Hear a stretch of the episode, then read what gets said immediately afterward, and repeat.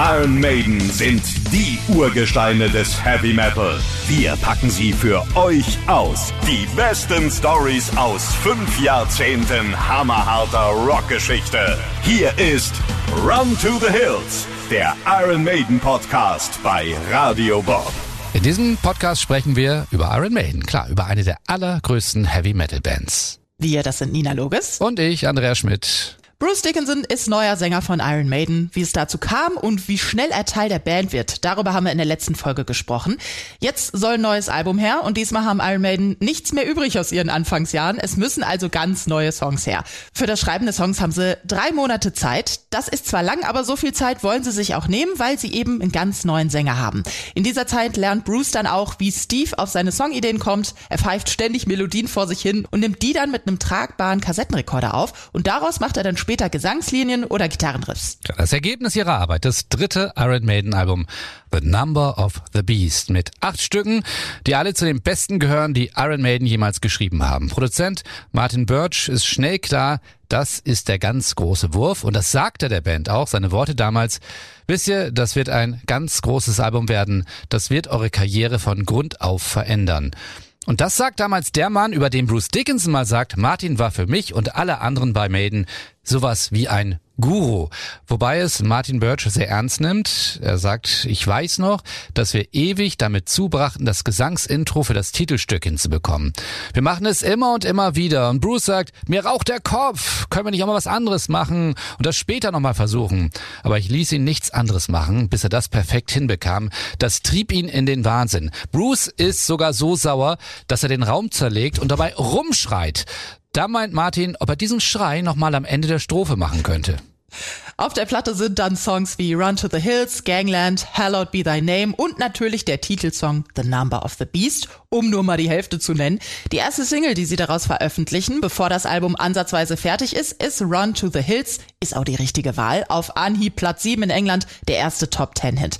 Und auch das eilig zusammengeschusterte Video wird nicht nur bei Top of the Pops gezeigt, sondern auch bei einem neuen Musikfernsehen namens MTV. Das bringt ihnen dann in den USA neue Fans. Das Album The Number of the Beast erscheint am 22. März 1982 und es landet sofort auf Platz 1 in England.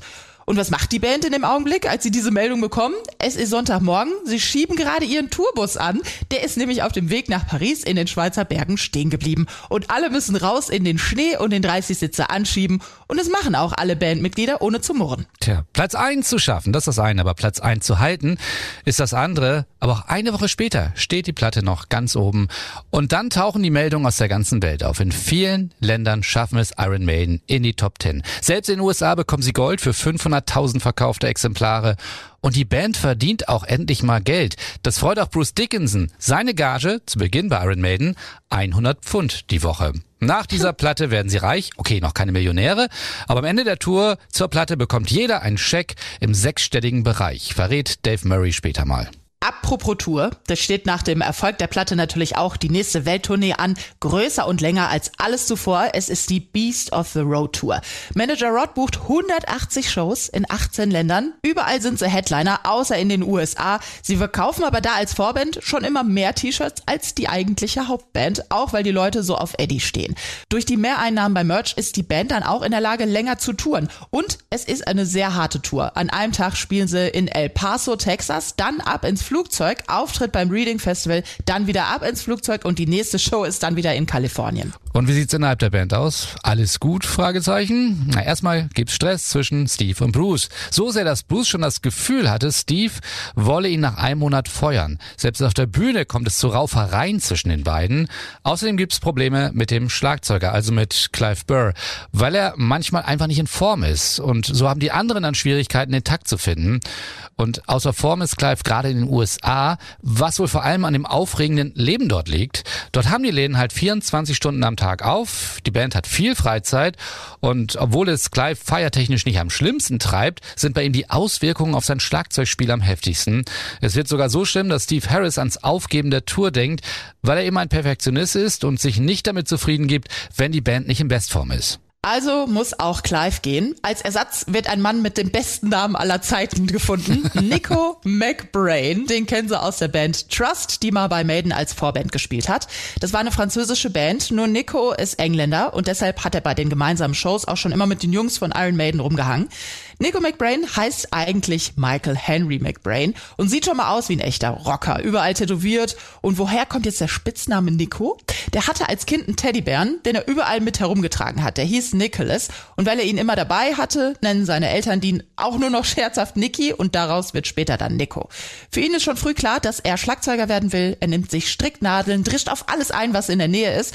Dabei geht auch einiges kaputt, aber ein bisschen Schwund ist ja immer. Damit er nicht nur alles kaputt macht, kauft ihm sein Vater ein echtes Schlagzeug, als er so elf Jahre alt ist. Und weil es damals nicht viele Jungs gibt, die Schlagzeuger sind, spielt er schnell in Schülerbands. Schon mit 14 trommelt er auf Hochzeiten, in Pubs und verdient sich sowas dazu. Dann wird er Sessionmusiker für alle möglichen Musikrichtungen und verdient sich so sein erstes richtiges Geld.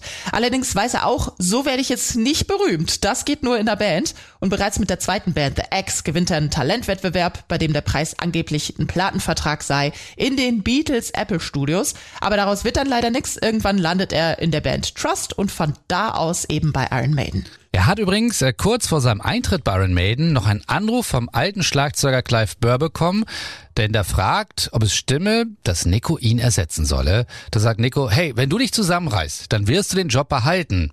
Weil er das gesagt hat, bekommt er dann richtig Stress mit seiner Frau. Sie hat Angst, Clive bekommt sich in den Griff und Nico bekommt den Job dann doch nicht. Zu der Zeit ist er nämlich arbeitslos. Aber seinen ersten Auftritt hat Nico dann mit Iron Maiden in Deutschland im Fernsehen, weil aber der Weggang von Clive noch nicht an die große Glocke gehängt worden ist, tritt Nico dort mit einer Maske auf. Und zwar mit einer Eddie-Maske. Jetzt ist aber alles erstmal gut. Jetzt hat Steve Harris die perfekte Iron Maiden Formation gefunden.